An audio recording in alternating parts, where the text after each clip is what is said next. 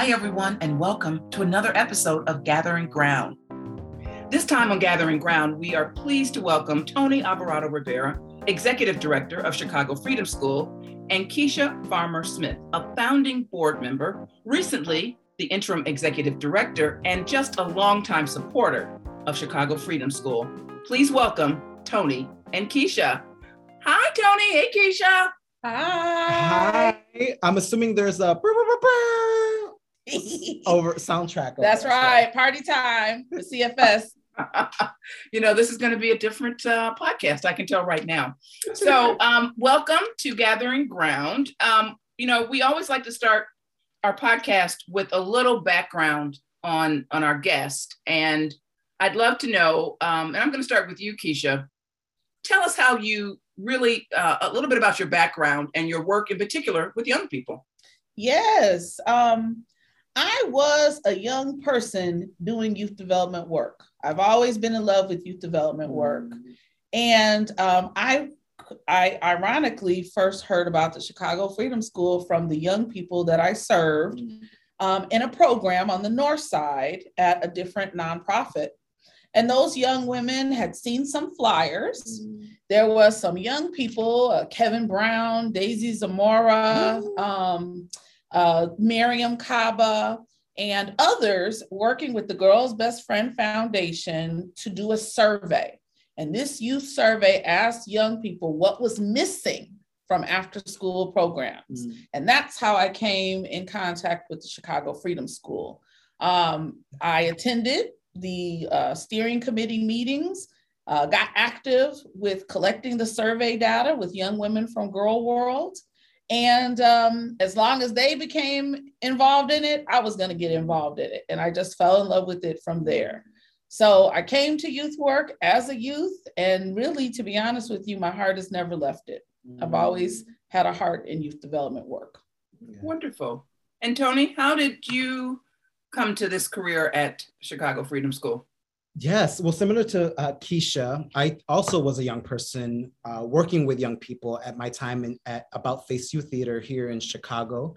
And at that time, you know, we didn't know about positive youth development and what that looked like, especially in like a queer context. Uh, I, you know, we had Brian Goodman, who was a great mentor to me, Megan Carney, who um, worked with us in and tried to support us, knowing that as queer trans young people, we needed a safe space to exist and be. And I think they modeled just creating a space for open dialogue, for listening to young people, uh, for really trying to take uh, what we what we shared out into the world um, and being uh, you know an ally or build solidarity with us. And I think for me that was important to see um, and want to bring to to my work. And so when I uh, finished my tenure at a place called uh, the Broadway Youth Center uh, here in Chicago, working with young people experiencing homelessness who are marginally housed, who were LGBT identified.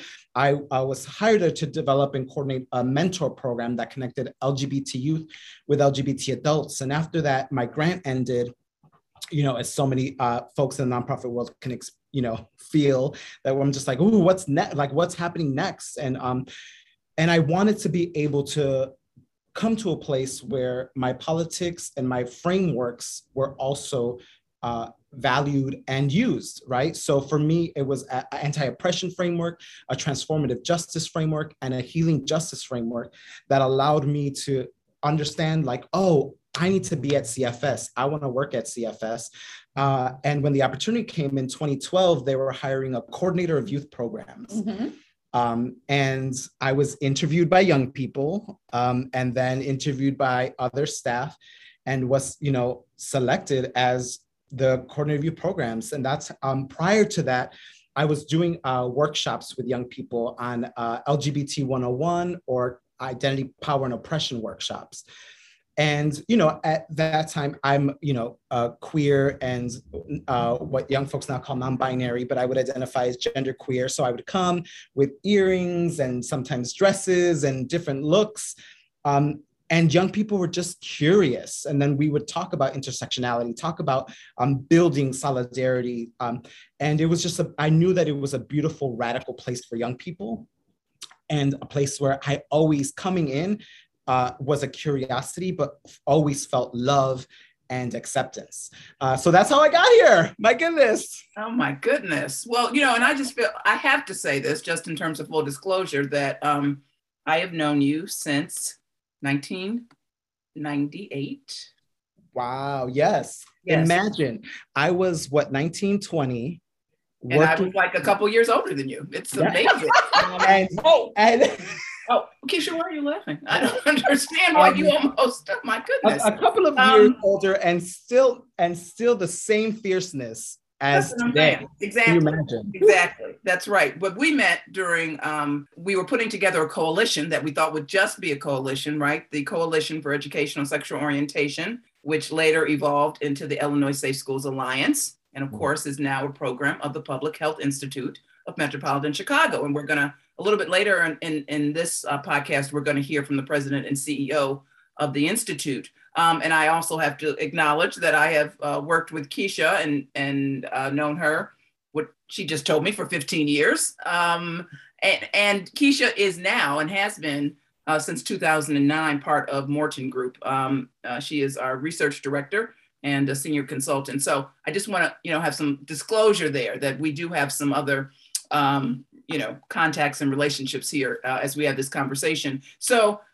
tell me about chicago freedom school. Tell our listeners about chicago freedom school because as you know many people think that it is a traditional school when they hear the name. Yes. Um, and so let's let's talk about the work of chicago freedom school. So um, i would first start off by leading with the very unique way that the chicago freedom school got started the Freedom School started off in a very unique way with young people really helping to drive the development of it co-equally with adults and it remains that way.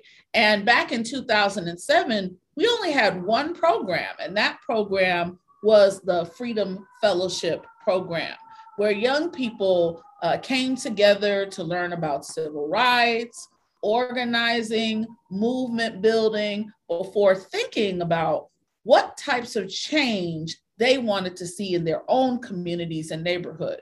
Our job as adults was to support and facilitate their ideas and experiences. So I just wanted to start off with that. And Tony?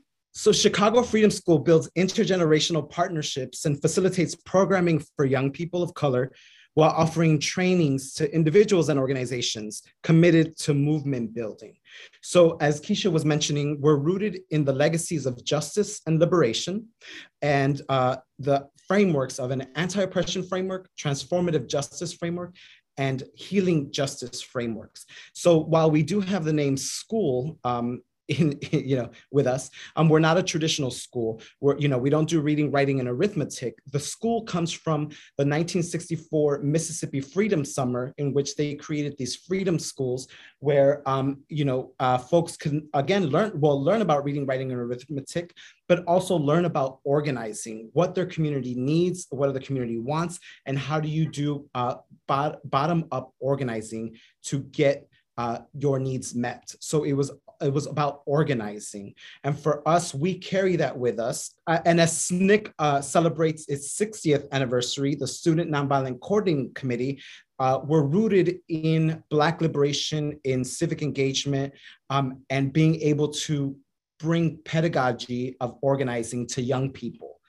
Uh, so uh, a lot of our work at Chicago Freedom School, it starts with the flagship program, the Freedom Fellowship. So imagine a space where we bring together 25 young folks of color from across the city in Chicago, from the north side, but primarily from the south side, the west side, and the southwest sides, in a city where we're often, you know, we're so segregated that um, a young black person could never really engage with a young brown person in a real way, or a cisgender young person build with someone who's trans or gender variant, um, and for young people to come together and not just learn about themselves, um, but really think about how do we move beyond equality and how do we work and organize and fight for liberation. And that is why is it important for me to build solidarity with folks um, who are, have a disability or folks who are marginalized, right? Folks um, who are trans and being able to think about why their liberation is tied to our liberation and why we need to come together uh, to organize and fight.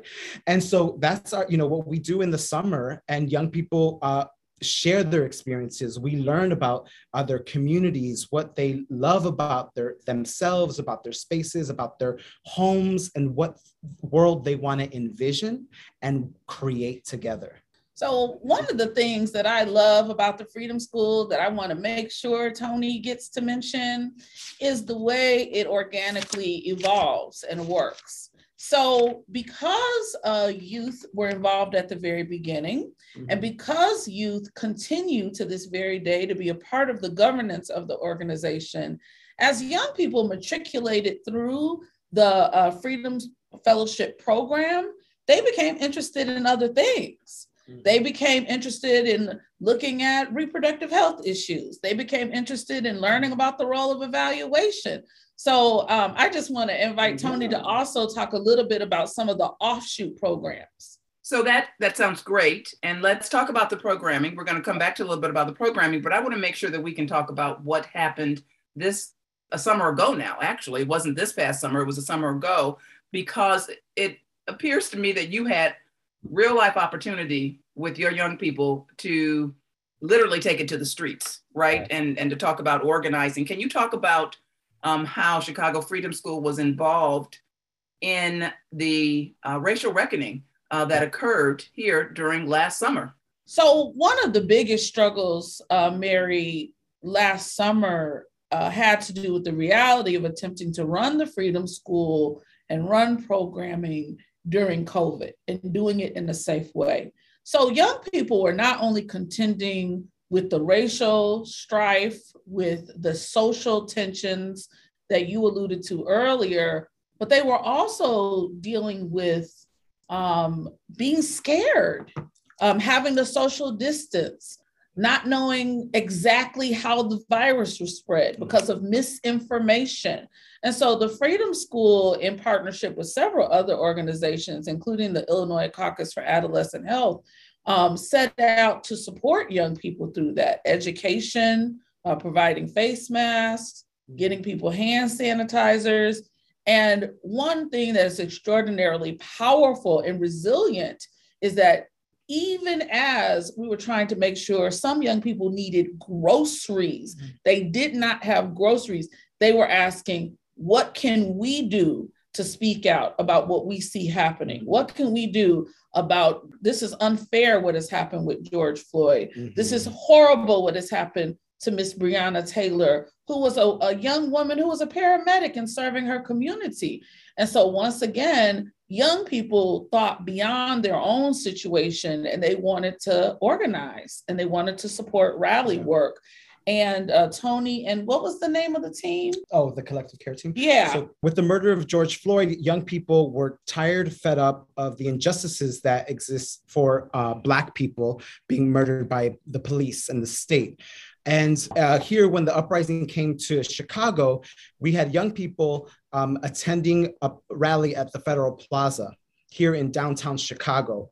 And the young person, Essence Jade, um, needed a place for her and her friends to go that was a safe place in the area where they can convene, get you know food, charge their cell phones, and just a place to to breathe and to process.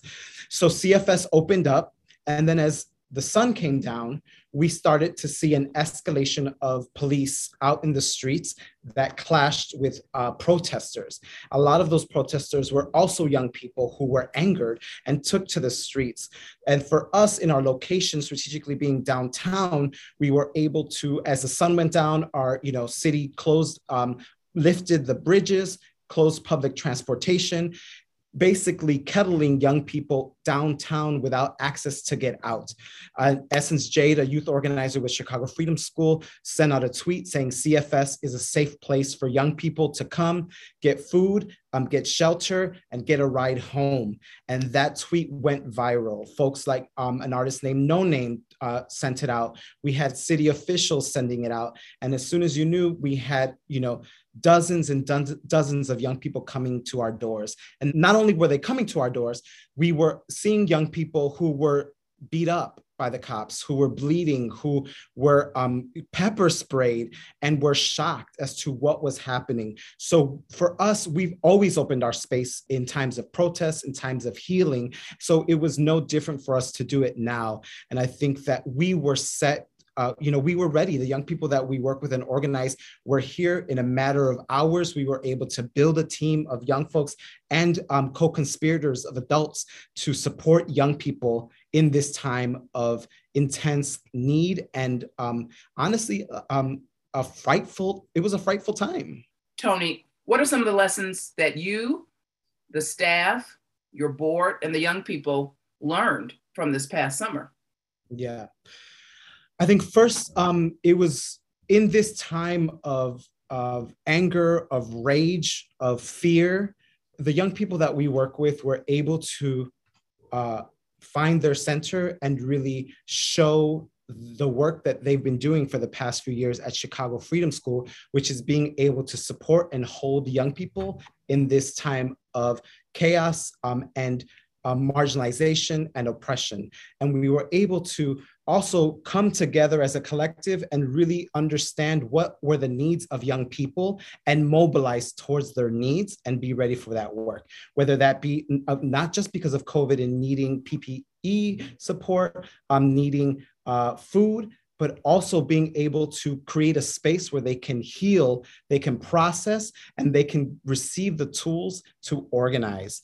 And for us at that time, we were able to bring in, hire uh, 15 young people uh, to support that work and mobilize quickly, right? The, um, and also, we were able to just, as a board, I think for us, it helped that they understood that staff and young people knew the needs of their community and were able to jump in, not just by being in the front lines with young people, which is to me almost unheard of that our board members were out there with young people to support and care for them. But number two be able to understand with uh, because of you know an influx of donations from community from not just chicago but across the country uh, we were able to then use funds to support mutual aid efforts, to make sure that we were funneling money to our organizing efforts. And they understood that we knew what our communities were needing and we needed to mobilize in this, these ways. Is uh, you know, and for us, I think as our our it showed that our board is values based and understood our work. For me, I think you know it was being able to again listen to young people. I came in as the executive director during covid during these uprisings and it was uh, important for me to hold young people in what they needed support them um, not just in the front lines but here you know at cfs with the needs of, uh, of our communities um, and be able to model that leadership. And for me it's being able to carry that through um, and share those lessons with you know young people um, with other executive directors of being able to really um, practice the values that we talk about. I couldn't agree more with tony. Um, during that opportunity there was a lot of chaos and pressure but it was also time for action. And there was so much powerful energy being shared it's such a, a wonderful thing to see young people, some of whom experience crisis themselves, some of whom experience challenges themselves, looking beyond to say, what does this city need right now? What do young people need right now? And um, from marching with the uh, CARE action team that the Freedom School Youth developed to doing Cash App. I had never heard of Cash App until I came to the Freedom School. Young people were the donors, donating $5, donating $2 to help support the mutual aid efforts that Tony mentioned. Not only did 15 youth get hired to help supply PPE and other supplies, there were youth hired as the Freedom School doubled in size. Mm. So the entire third floor became this one stop shop. If you needed PPE, if you needed healthy snacks, water, first aid, and even some basic clothing and, and hygiene products were held downstairs as a free resource for young people that accessed it uh, throughout the city. And uh, one of the most uh, powerful and positive examples that I got to see was the way that uh, food security was supported during this time. Um, some of our funders found restaurants. Um, one of them was the MacArthur, MacArthur Foundation, Sonia, mm-hmm, mm-hmm. Um, Matthew, and um, they found restaurants who were willing to donate um, healthy cooked meals to neighborhoods on the south and the west uh, side of the city. And several organizations got involved with that effort to make sure families were getting food during this time. Um, so I was just honored and amazed by the young people decisively activating what they had learned at the Freedom School. That sounds extraordinary. And of course, um, we want to keep that momentum going, right? We don't want it to be sort of here and today and gone tomorrow. Talk a little bit now about the programs, the ongoing work mm-hmm. of the mm-hmm. Chicago Freedom School and how it has meshed with this extraordinary um, organizing effort of, of last summer. Yeah. Well, for us, um, being able to to grow at Chicago Freedom School has allowed us to become the political hub that we've been wanting to for young people, where they can come and receive um, one, you know, community, basic care needs, but also tools for organizing. For us, with you know, from the Freedom Fellowship, we don't believe in hoarding youth leadership. We want the young folks that we work with to go out into their schools and to their communities and have a seat at the table or break down the table and make something new. But we also know that young people want to continue, um, you know, their experience here at Chicago Freedom School, where they tell us they're able to um, build with adults who actually care. They're able to um, learn from each other and their peers because we hire young people who facilitate and share that information. Um, and they want to do more at CFS. We have a youth participatory evaluation team uh, that evaluates our work. And from that, we've been able to build our programs on uh, Project HELUS that brings brings together 15 young practitioners uh, to learn about and be practitioners in the reproductive justice field. We have North Star, which is a program that uh, brings young people uh, to learn about trauma informed care and healing centered approaches and become consultants of CFS to train and facilitate that work out into the community. So, in all of our work, we are able to pay young people um, for their participation, um, for their skills, and be able to say, hey, you, you've gained so many skills. It's important for you to make sure that you know your value and your worth and get paid for that work. Uh, so for us, our work continues as we enter our 15th anniversary and making sure that we remain rooted in our values and in our frameworks uh, and be able to now think about what is it that young people want for the next 15 years. So uh, we'll be entering into a strategic plan that, that includes young people, uh, members of our youth leadership board who also uh, have leadership in the governance of youth programs to be able to say, hey, this is what we need, this is what we want wonderful. Let's think about how we can make that happen. Um, so for us it's being able to use this opportunity um, to leverage the excitement and the joy that young people have been bringing into the movement. Despite the rage despite the harm and the traumas we saw young people who and uh, work with young people who still laugh who are still blasting the music and twerking who are still like radiating brilliance and power. And for us it's uh, being able to understand that we have you know multiple facets and we can use this opportunity to strengthen Chicago Freedom School with the voice and power of young people and move into our 15th anniversary. That's wonderful. So young people are still finding joy. They're still hopeful. And that is, you know, that means so much to me. I often think, you know, about the work that we do at Morton Group, that if I didn't think we were in some way helping, you know, make the world a better place, really, you know, couldn't continue to do the work. And it's wonderful to hear that throughout it all, young people are still hopeful. Tell us a little bit about some of the mechanics of uh, Chicago Freedom School, meaning that you have really grown operationally. And as I recall, you have a you have a wellness staff person which I think is a unique position and really important. And I think underscores why we must really push forward on, on self care, on mental health care.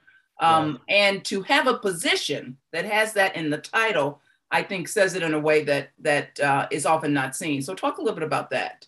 Yes, so I'm so thankful to work with Jacqueline Hamilton, who's our Director of Wellness, Culture, and Action.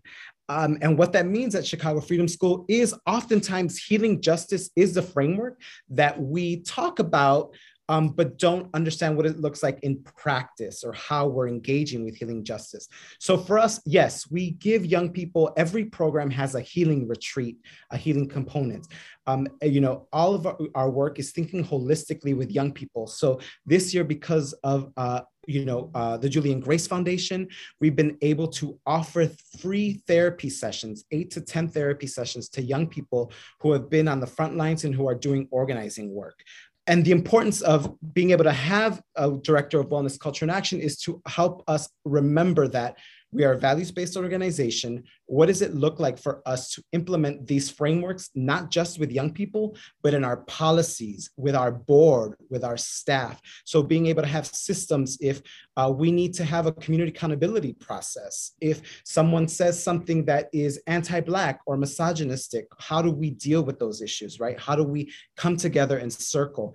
Uh, so, being able to also understand um, bring in movement history, right? So we're not recreating the wheel, right? We have a legacy of especially young people who have organized um, and brought about change. So how do we make sure that we continue to honor our ancestors, honor those folks who have been able to give us the tools to implement change in our communities? So for us, it's really important that we take steps to think about, especially as Chicago Freedom School scales up, how do we do that in a way that continues to be rooted in our frameworks and in our values um, and in the history, right? Being able to have folks like Keisha or Mir- uh, Mia Henry, our founding director, or Mariame Kaba engaged in our work and in our conversations and say, hey, this is what we're doing and this is what we're excited about, um, and being able to ha- create a space where young people can model and see how we are practicing wellness in our space so that our organization can continue to thrive. That's wonderful. Um, what the last question I want to ask you before we have a, a, a short break, and we'll welcome our, our third guest, uh, Karen Rattan, is how has the work changed? And I'll start with you, Keisha, from when you started mm. several years ago to what you see happening now. How have you seen young people come into their own?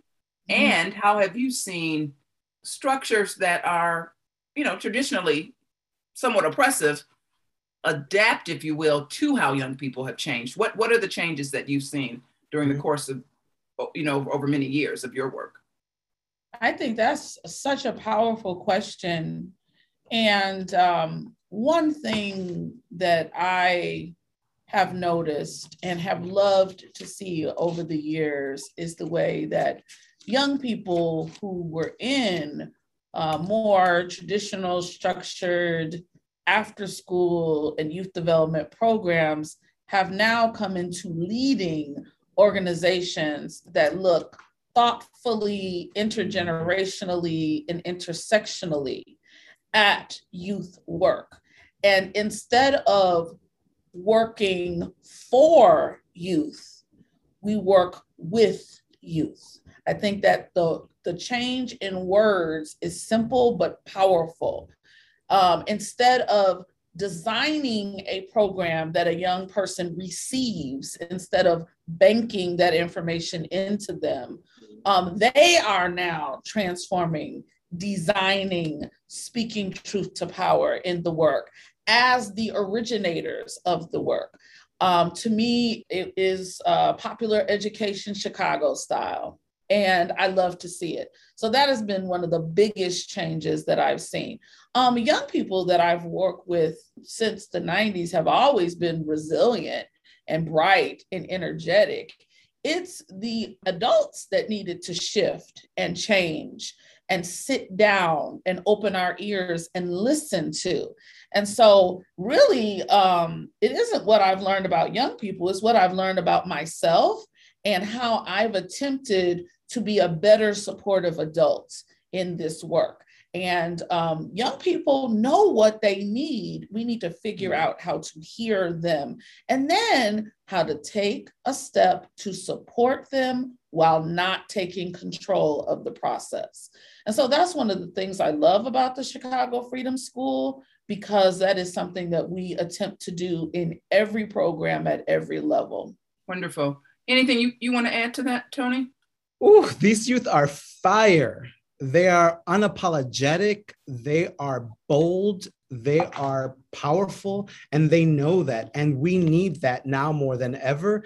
And we welcome young folks, right? We work with young folks who are curious and un, don't fully understand maybe full systems of what's happening. And then we work with folks who are just out in these streets making change. And for us, is being able to support and capture and love every single one of them and know that none of them are indisposable. They are here because we want them here and we want to be able to support their growth and and trust that they will tell you if you are um, adultist they will tell you if something is not right right and i and i love that at chicago freedom school we can foster um, a space where um, where even that, at moments where i might myself it's hard to sit in my power and for us it's modeling this is what we have to do. And young people are sitting in their power and understanding their greatness. And it's so beautiful to just be a small part of that in a young person's life. We're going to take a short break. And when we come back, we're going to be joined by Karen Rattan, who is the president and CEO of the Public Health Institute of Metropolitan Chicago. As I mentioned at the top of this episode, in addition to all this fabulousness um, that uh, is Chicago Freedom School, uh, I am really humbled to have an award that is named in my honor. And I'm really excited that this year um, it's going to be given to Chicago Freedom School. And so when we come back after this short break, um, we're going to hear a little bit more uh, about why Chicago Freedom School uh, was selected for this award.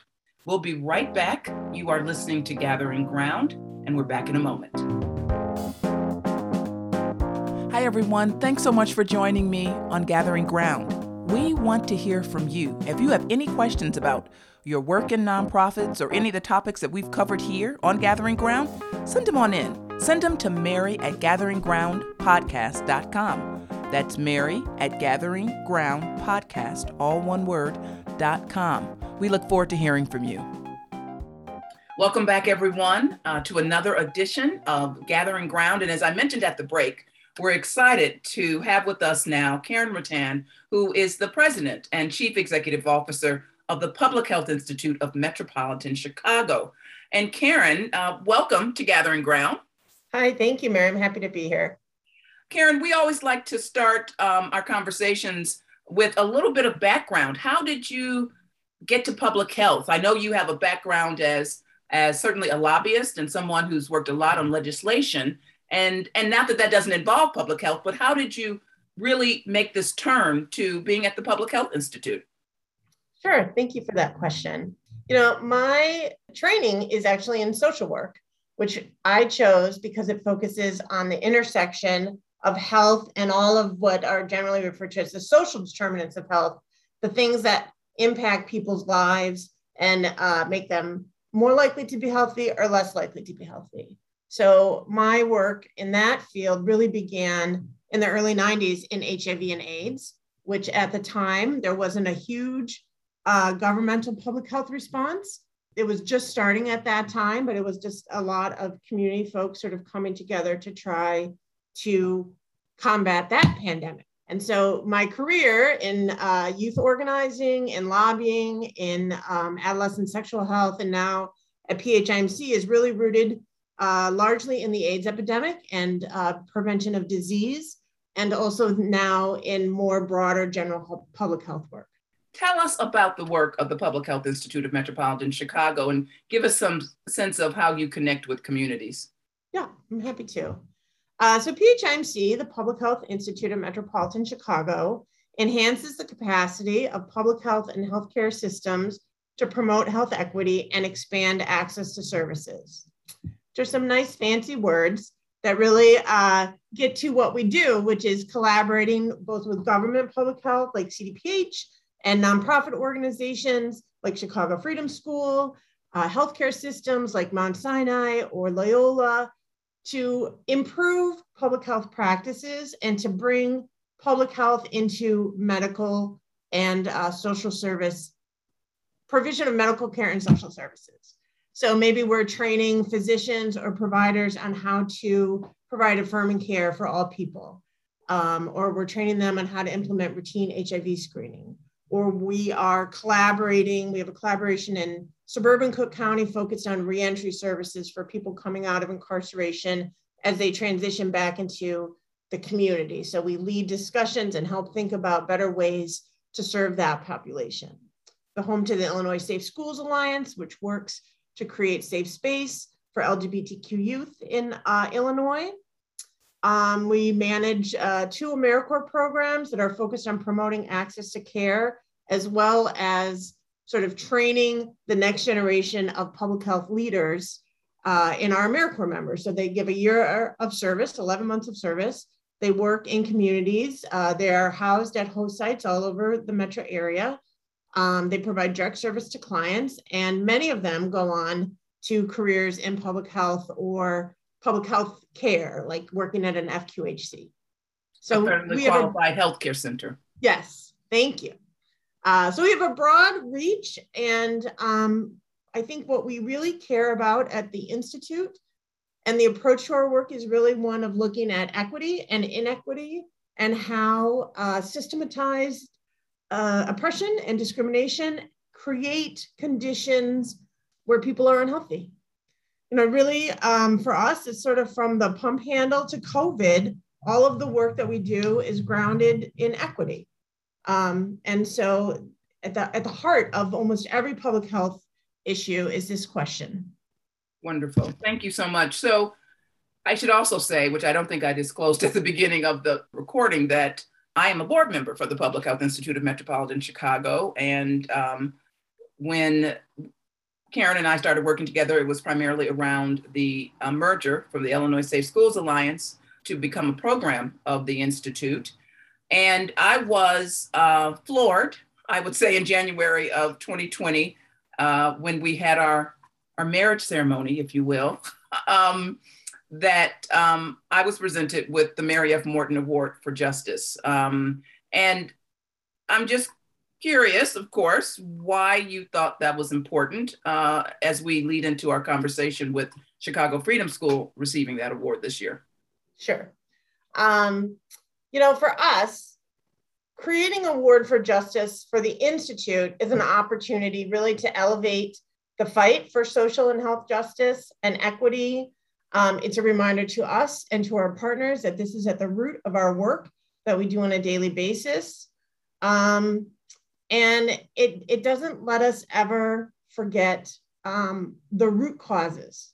So if we're doing an HIV prevention program where we're helping make access to sterile syringes available to people who inject drugs, um, it's not that the drugs are not the issue. The syringes are the the mode of transmission is a syringe, but the issue is really what had happened to that person to make them vulnerable to addiction. And so that for us, that's the fight for justice. You know, and it was inspired, Mary, by your work, your tireless work for justice for people of color, for LGBTQ youth and adults, um, and now as a member of our board uh, in the fight for health justice. You know, which really isn't that different than all the rest of the justice fights. Um, well, it's all one big that. effort. Yeah, well, I appreciate that very much. Thank you. Tony, what was your reaction to hearing that um, Chicago Freedom School was going to be receiving this award and that you'll be the one who actually receives it on behalf of the organization? Yes. I mean, one, it was, um, you know, as the new executive director at Chicago Freedom School, I've been here for um, a year and a half um, but have been a part of the organization since 2012. I and even prior to that, that I've just been able to see the the beauty and the power of the young people that we work with, and for me, um, oftentimes as a youth worker and working in a youth organizations, we go unnoticed. And for, you know, for the Institute to just to offer this, you know, gift to Chicago Freedom School is to be seen. And for us, it's just a time for also us to to just sit and and and receive the blessings and the honor of being recognized and especially being connected to you know as someone uh, who's known mary morten for years and see, has seen her her service and her dedication to community um, and to doing the right thing that for us it also is just um, it makes sense. And i we see the like the mirror and we're just so grateful to be to be honored and again to be seen and also just uh, to be celebrated. We are especially this past two years has been a lot for us at chicago freedom school. And to have a moment where we can uh, celebrate our work um, and have other people uplift us is such a such a gift. I couldn't agree more. I couldn't agree more with what tony shared. As a, an active part of the Freedom School community, is such an honor to see that the ideas, the interest, the passion of young people when it comes to reproductive health, when it comes to supporting their safe space and body image, when it comes to making sure that they understand safety planning and harm reduction practices, um, when it comes to supporting trauma informed learning. Um, the Freedom School has been doing this work for many years, mm. learning this work with youth for many years. And it's so, such an honor to be recognized for it. So I think it's a wonderful thing. And I couldn't agree more with Tony in saying that this is a very apt award because Mary is the bomb.com. Hey, thank you, thank you, thank you so much. And, I appreciate and, that. So as we and, and, and of course listening to you, Karen, and, and listening to Tony and Keisha talk about the work, there's perfect synergy here.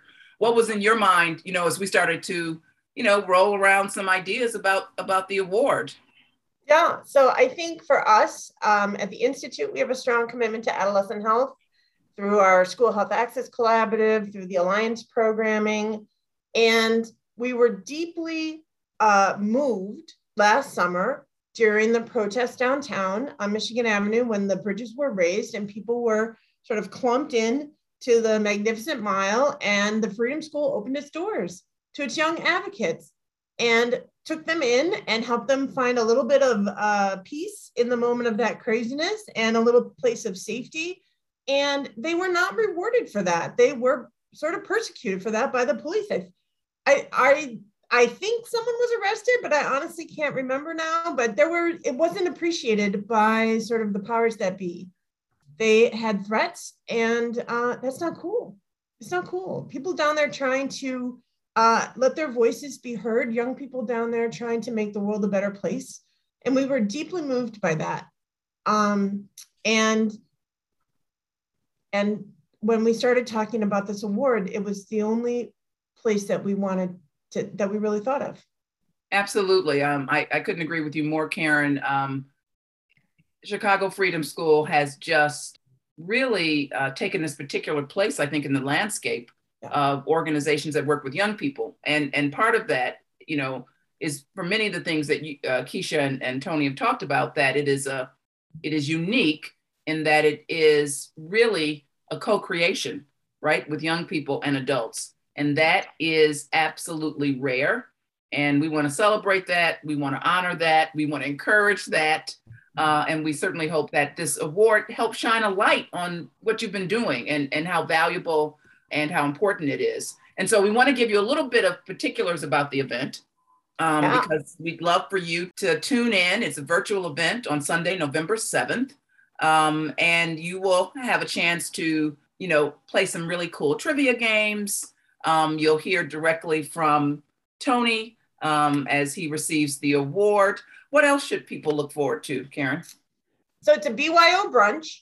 That's and right. so you can bring your own. We have a list, a curated list of restaurants that we're promoting that are mostly owned by people of color, LGBTQ restaurants across the city, north, south, west.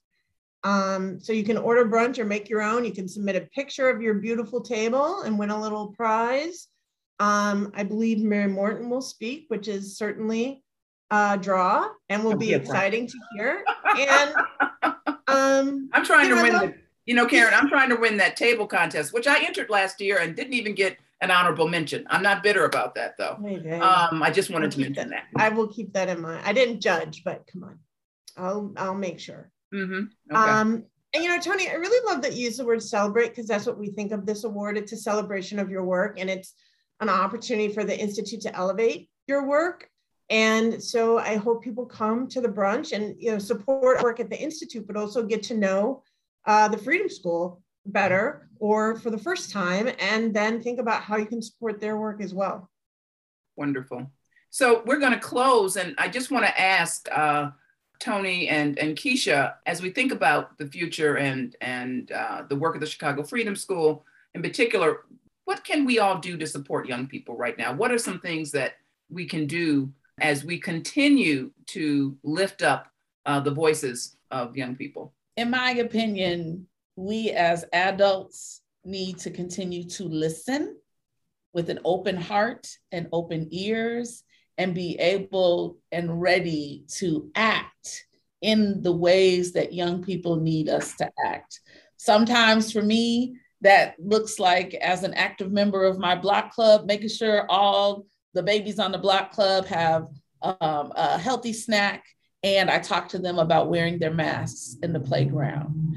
Um, it looks very different at the Freedom School now. And I'm excited to be a part of the community because in the future, I want I plan to continue to support the um, evaluation team.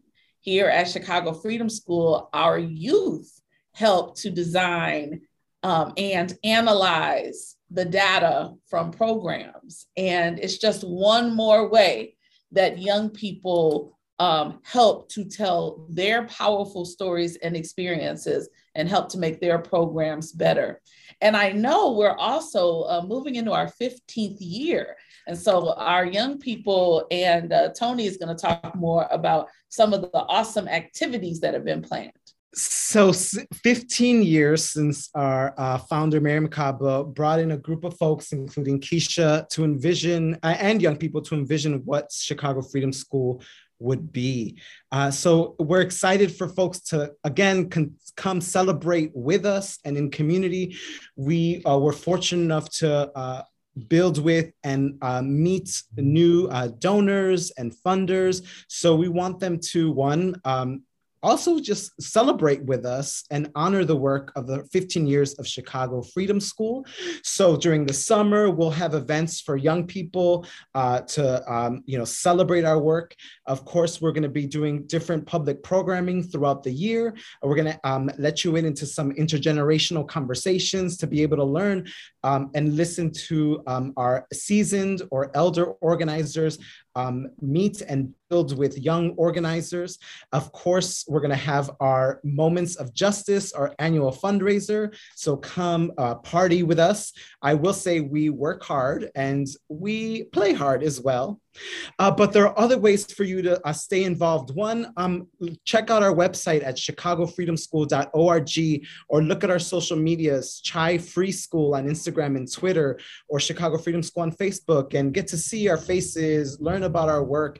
Um, and if you're compelled to, uh, think about joining us, right? We have volunteer opportunities for uh, co- comrades, um, for co conspirators, and for adult allies we have opportunities to join our board. Chicago Freedom School is scaling up, and we need your expertise in fundraising. We need your expertise in communication strategy. Um, and if you uh, are rooted in Black liberation, organizing work, in um, youth development um, and building relationships, positive youth relationships with young people, we want you on our board. Um, and of course, as Keisha mentioned earlier, we do have uh, Cash App. You thanks to young people, we have Cash App, we have PayPal. Um, but we've been so blessed um, that um, on December 10th, we'll be launching a small video just sharing the heart of our work. So you can um, listen from young people what Chicago Freedom School has meant to them. Um, and if that compels you to continue to support our work, we have ways for you to get involved. And if Chicago is not your home, uh, there's other organizations that you can look into doing radical youth work. There's Together for Brothers in uh, New Mexico doing amazing work and organizing. There's Youth United uh, for Philly doing some dope work. So check out all the amazing work that young people are doing to change our community for the better. Wonderful. Thank you so much. And and Karen, I know we want to just mention that uh, the brunch is from 11 to 12:30 on November 7th.